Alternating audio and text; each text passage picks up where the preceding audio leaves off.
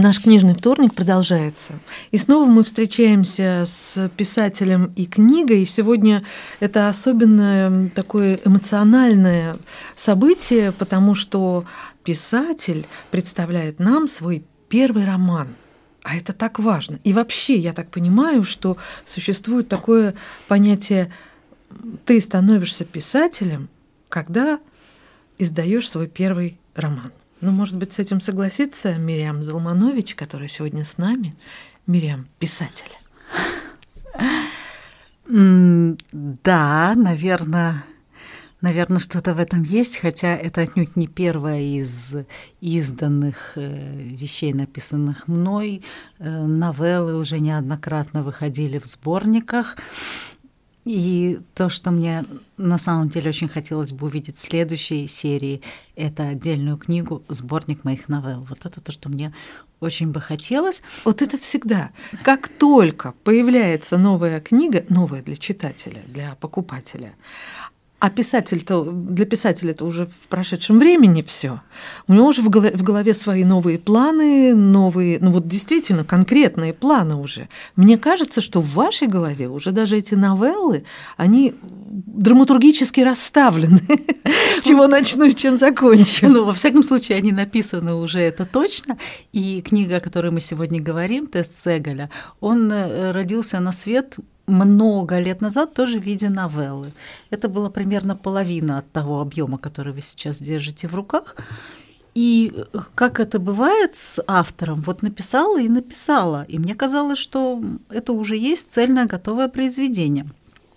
После чего начали, ну, доброжелательные критики из числа читателей сказали, а, как здорово, как замечательно.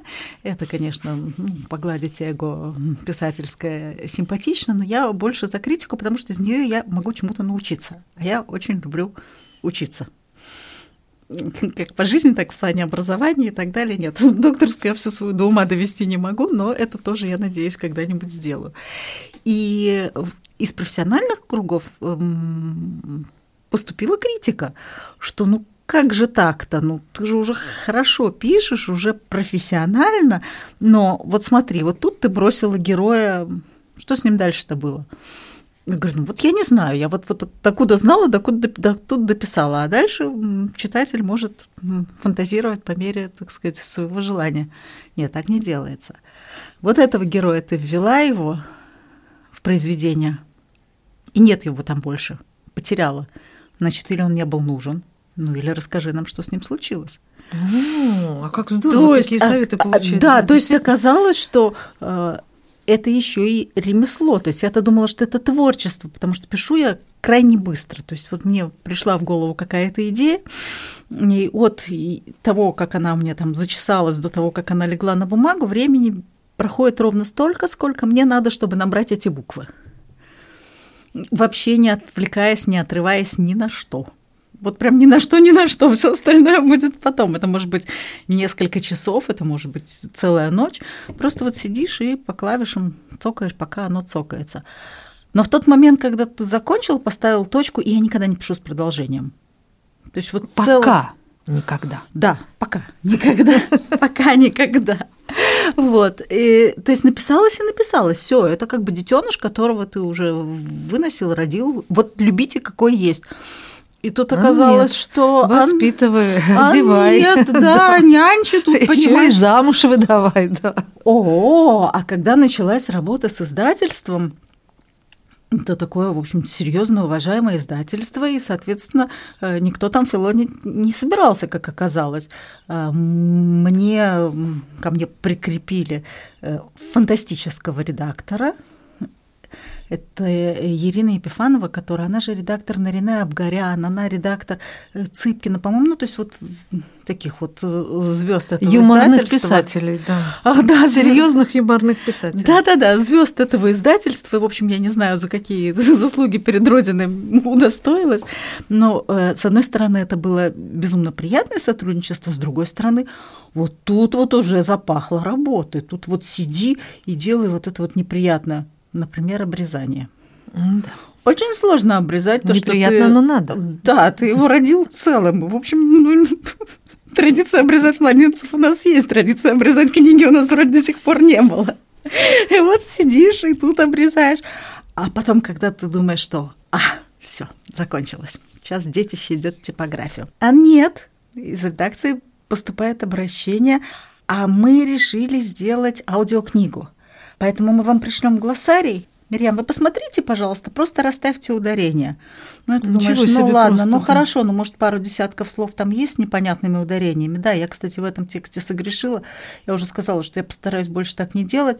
Он очень такой еврейско-израильский, соответственно, там безумное количество ссылок, но мне они кажутся оправданными, а для читателя они, может быть, перегружают текст. Практически на каждой страничке есть ссылка на тот или иной термин или слово, которое может быть непонятным.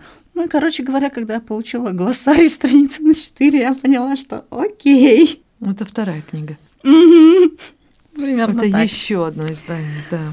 Ну, это нам понятно, потому что здесь на Латвийском радио 4 мы тоже заняты порой и сказки озвучиваем, читаем, и литературные фрагменты частично, и есть у нас радиотеатр. И эта работа нам понятна, она очень непростая. И, между прочим, абсолютно однозначно одного писателя здесь мало – и даже актера. Нужно великое вот это третье ухо, которое mm-hmm. все эти ударения все-таки расставит верно. Это сложная задача. То есть э, мы к чему пришли? К тому, что у меня-то в руках печатная книга, а оказывается, она уже в аудиоварианте тоже есть или вот-вот будет? Ох, вот не знаю, если уже. Процесс, наверное. наверное это же все озвучить наверное, надо, процесс. это долго. Я не знаю, но это не значит, что этого нет, потому что с вот этой вот книгой, которая... Автор пришел неподготовленный. Нет, автор пришел однозначно не... Я скажу больше, автор в Ригу прилетел неподготовленным в том смысле, что я сейчас приехала по приглашению некой конференции, давала лекции, и думаю, ну, наконец-то я хоть книгу свою руками пощупаю, потому что сложные логистические пути только сейчас привели ее в Израиль. Мы с ней разъехались. Я здесь уже две недели. В течение этого времени она уже была в Риге. В Риге она была месяца полтора-два как. И мои друзья меня троллили, мои рижские друзья. Они подходили в Полярис, Новую Ригу, фотографировали с моей книгой в руках и присылали мне. А я ее, а я ее еще до этого просто даже вот не потрогала. А вот как-то все-таки это не бесит, да? А все-таки это радует. А, э, это радует, но мне хотелось самой вот именно тактильно. Я так и не приучила себя читать электронные книги. Мне это доставляет гораздо меньше удовольствия. Мне надо старорежимно пошуршать. Но уж пошуршать собственной книг... Нет, я не собираюсь ее перечитывать. Нет, я ее слишком хорошо знаю, мне не хочется ее перечитывать. Но мне хотелось ее взять в руки, вот это вот ощущение, не когда ты в сборнике, и что-то такое. А да, вот прям, своё. а вот прям целая книга своя. И кроме того, я очень ждала увидеть в жизни эту обложку, которую мы, конечно, согласовывали. Я видела ее в компьютерной версии, потому что издательство в этом пошло мне навстречу, когда я спросила, а обложка откуда возьмется? Ну, это важно это важно, и, ну, а я первый раз первый класс, то есть я не очень об этом имела какое-то представление, и мне сказали, ну, с нашим издательством сотрудничают вот несколько художников-иллюстраторов, мы обычно у них заказываем, и я говорю, а можно, пожалуйста, вот в Риге живет чудесная художник-иллюстратор Полина Побережская, у которой изумительно теплые, мудрые, такие душевные работы – а можно мы могли ее привлечь к сотрудничеству? Вот издательство готово на это? Они сказали, ну, пришлите какую-то ссылку какую-то на ее сайт или на какой-то источник, где можно посмотреть ее работы. Увидели, и вот это вот счастье работать с людьми, которые с тобой на одной волне, они сказали, Ой, да, давайте попробуем. Ну, она звезда, мы ее знаем, она прекрасная. Полечка чудесно. Да. Э, у меня был некий риск того, что я знаю, что она человек настолько эмпатичный и эмоциональный, что с начала войны в Украине она практически перестала рисовать. Поэтому, когда я обращалась к ней э, за этой обложкой, мы вот вчера на презентации книги как раз мы вдвоем с ней это делали и вспомнили этот момент. Я пришла с такой, можно сказать, двойной целью. Во-первых, мне очень хотелось получить обложку ее видения, то есть я даже не не задавала никаких вот, что бы я там хотела видеть вот или еще что-то. хорошо. Мне было очень Художник важно. должен быть свободен. Да, да, мне было очень важно, чтобы вот она, как она увидит, как она прочтет. еще мне очень хотелось, чтобы она разрисовалась наконец, потому что я скучала без ее работ. Я их безумно люблю здорово. сама. Мне очень хотелось, я подумала, ну а вдруг она вот, вот она не пишет, не пишет, не... а вдруг вот сейчас вот возьмется за это и немножечко что-то там освободится, и, и пойдут в нас и дальше ее работы. Вот. Ну, может, и пойдут, правда. Ну, я надеюсь, я надеюсь. Вот, и Полечка согласилась, и, кстати говоря, опять-таки, вот это вот единомыслие, которое между нами всеми сложилось, ее картину, вот эту иллюстрацию, она практически в неизмененном виде осталась. То есть издательство там, ну, чуть-чуть, может быть, что-то подвинули графически, но, в принципе, картина не, не претерпела каких-то значительных изменений. Вот что отдельно радует. А нам расскажет автор, а про что книга? Мы уже слышим Рига, Израиль, мы уже понимаем, что автор летучий, передвигучий, то там, то здесь. Автор такой, э, э, я бы сказала, стремительный, и здесь в студии тоже активный. Чья там жизнь? Что там? В плане географии мы туда можем даже еще и Витебск включить, где э, прошло детство нашего главного героя. В принципе, это такая дорожная история, если под дорогой подразумевать жизненный путь. Я, наверное, сейчас банально скажу о поиске человека самого себя. Ну, это, наверное, любая книга об этом истории очень непростых взаимоотношений между мужчиной и женщиной, но об этом тоже, наверное, много книг. У моего героя вот он действительно, он идет, он всю дорогу идет не откуда-то, он идет к себе, к тому себе, которого он даже не очень, может быть, хорошо знает. Он, он на ощупь себя ищет. Он ищет себя, и он очень ищет своих и свое. Ну, в Риге-то он это все тоже ищет. Он в Риге. Отчасти это большую, наша книга. Большую часть книги он это ищет в Риге. Здесь вы увидите описание Риги 70-х, 80-х и тех подпольных экономических процессов, которые в это время здесь происходили из зарождения капитализма в поздние 80-е, начало 90-е. И какие-то искания в сфере самоидентификации этнической, опять-таки мы понимаем, что в советское время все, что связано там с изучением иудаизма и чего-то еврейского, соблюдение традиций было табуировано. Поэтому это все происходит довольно робко, не смело, но достаточно четко ведет. И вот в рижском периоде наш герой все время немножечко не дотягивался до своей. Вот он уже почти схватил эту жар птицу. У него есть хорошее жилье, но нет дома в плане ощущения теплого дома. Его любят женщины, но вот той вот единственной, которая нужна ему и с которой ему бы хотелось быть, нет. То есть вот этот вот рижский период, он такой поиска, стремления и так далее. Этот поиск и стремление продолжится и в Израиле, и туда будет вплетено и в рижском, и в израильском периоде еще несколько судеб, которые развиваются параллельно. Я мучительно думаю, как рассказать вам о книге и не проспойлерить. На самом деле интересно, эм, уже понятно, что мы узнаем ту Ригу, те, кто помоложе и не знали, и не, не могут помнить ту Ригу, узнают ее. Э, конечно, приятно, что это наша история, и что эта книга была презентована, я так понимаю, впервые здесь, да, в Риге. Да, она была впервые презентована в Риге. Мне, мне казалось это правильным, хотя я с нетерпением жду встречи с израильскими читателями. Как-то так получилось, что читатели мои, вот именно не научных работ, а литературы, они в основном в Израиле. Ну, потому что мы на эту тему говорили говорили, кстати, с Нариной Абгарян, как-то мы сидели здесь, когда она была в Риге до всех еще вот э, пандемии и так далее.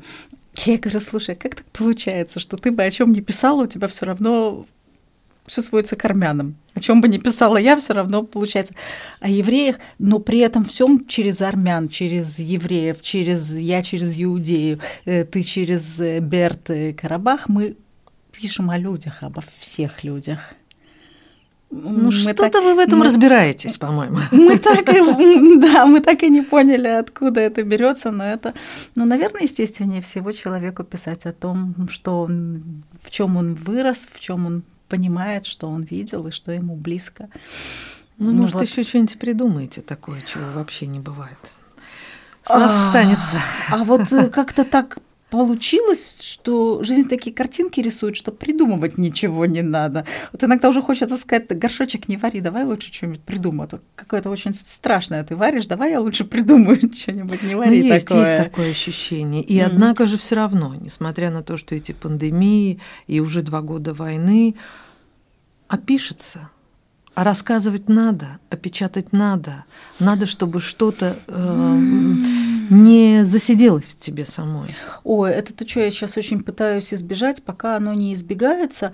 Э, эта книга была написана до всего. То есть то, что мы сейчас пришли к э, моменту издания, это да, но написана она была значительно раньше. Э, в этот период ну, для нас два периода. Начало войны в Украине, который у меня слился просто в бесконечные поездки по лагерям беженцев с самого начала. Вот с марта месяца я в этих добровольческих миссиях. И ну, это было такое, что мы приезжали в лагерь обычно, в лагерь беженцев.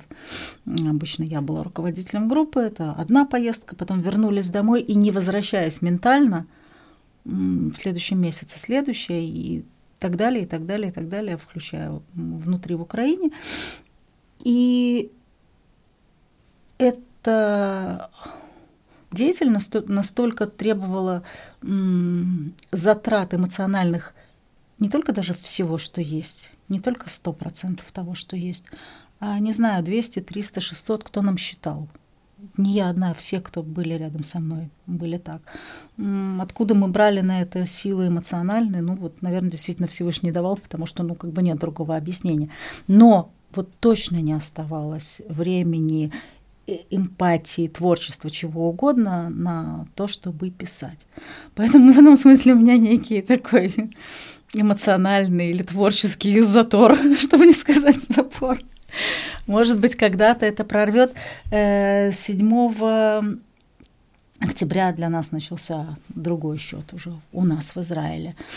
И тоже, знаете, за это время, кстати, вот одна из лекций, которые я тут э, вела по приглашению, она была о стихи, ну, так называлась стихи и проза э, стальных мечей. Железный меч это название войны, которая у нас сейчас происходит.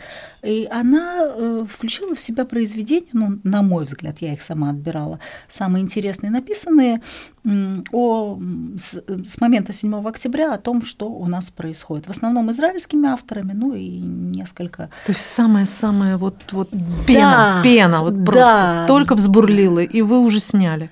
Да, но и тут я столкнулась с тем, что я заявила стихи и проза, и немножечко, ну, покривила так против истины, согрешила, потому что прозы-то практически и нет 7 октября. Проза дольше вызревает, беременность да. ей длится как-то дольше. То есть писать, мне что стих написать, что прозу берет одно и то же время. Как Но какие-то дневники вас не спасли в этом а, смысле? Я почему-то ушла, вот в этом смысле я ушла в стихи. Я начала стихами. И, кстати говоря, многие авторы вот стихов написано немало с 7 октября. Как-то стихотворно выстрелить оказалось проще, чем проще чем. Но я думаю, что оно должно где-то, может быть, отлежаться, переработаться и тогда родиться в каком-то... Знаете, не хочется писать об ужасных ужасах, расковыривать раны. Видите, я же профессиональный исследователь Холокоста. И когда я начала писать, например, свои новеллы, и есть среди них и о Холокосте тоже, я никогда не подводила э, своих читателей э, к расстрельному рву и не тыкала носом. Мне кажется, что это ну, не мой путь во всяком случае. Э, при этом, как историку, мне хотелось что-то рассказать именно о нашей истории. И я это делаю в каждой моей книге, не дидактично, не в виде научной лекции, но так она вплетается. Наша история вплетается в историю, судьбы моих героев. И сейчас тоже мне хочется, мне хочется рассказать об этом, но, но может быть, не так травматично и прямо, а как-то как-то иначе я пока не знаю как. В стихах получается травматично прямо. Поэтому я жду прозу, которая, может быть, э, как-то в результате всего этого выйдет. Я очень понимаю вот это или-или, потому что сама Рига такая, и восприятие большой трагедии, которая случилась в Латвии, э, трагедия Холокоста, это, ну, каждый лично для себя, конечно, mm-hmm. что называется, находит этот путь переживаний, но Э, совершенно оптимистичным является наш мемориальный музей Жаниса Липки. Ой, Ведь это история спасения, Извините. несмотря на то, что в другом районе города есть Трумбула. Вот эта двойственность существует трагедия, но есть и ангелы в этой всей трагедии. Я вас очень понимаю. Э, это история про, опять-таки, про нас. Опять-таки, здесь есть гармония. Конечно, меня очень э, греют какие-то события, которые я вижу последнее время происходят в Латвии. Вот, например, эта традиция 30 э, ноября зажигать э, свечи около памятника свободы, которая инициирована была, что мне очень дорого, не силами еврейской общины или еврейской общественности. Такие мероприятия были уже очень давно, происходили на Румбуле, а силами латышской интеллигенции, которой важно. То есть у нас выросло поколение таких людей. Вот э, упомянули музей, значит, ну, конечно, это Лолы Томпсона. Да. И вот вокруг нее э, это молодые, прогрессивные и такие очень интересно думающие люди. Вот оптимистичная нотка. Да. Но это важно, это важно сейчас. Это важно. И важно, что книги появляются, и важно, что э, авторы приезжают, и что встречаются со своими читателями. И это эмоционально очень э, важная, оптимистичная вещь. И то, что мы в книжном вторнике в нашей программе встретились здесь, я успела вас перед вашим отлетом еще захватить, зная, сколько у вас э, дел, и вы, вы летите, вы не успеваете позавтракать, пообедать. Но я хочу вас поблагодарить и попросить о новых встречах у нас в эфире. Много о чем можно еще говорить, и в том числе и о будущей книге коротких рассказов, э, повести, эссе и так далее. Всегда рады и очень хочется почитать эту книгу. Спасибо большое. А мне, в свою очередь, будет очень интересно какие-то отзывы, обратная связь от э, латвийских читателей. Тут я должна заметить, читателей. что Мирям отвечает на угу. письма в Фейсбуке. Пишите, мне кажется, она будет рада. С удовольствием, и мне будет э, действительно это очень-очень интересно. Мириам Залманович, благодарю еще раз. Доброго пути вашей книги и до новых встреч. Спасибо большое. Спасибо, было очень приятно.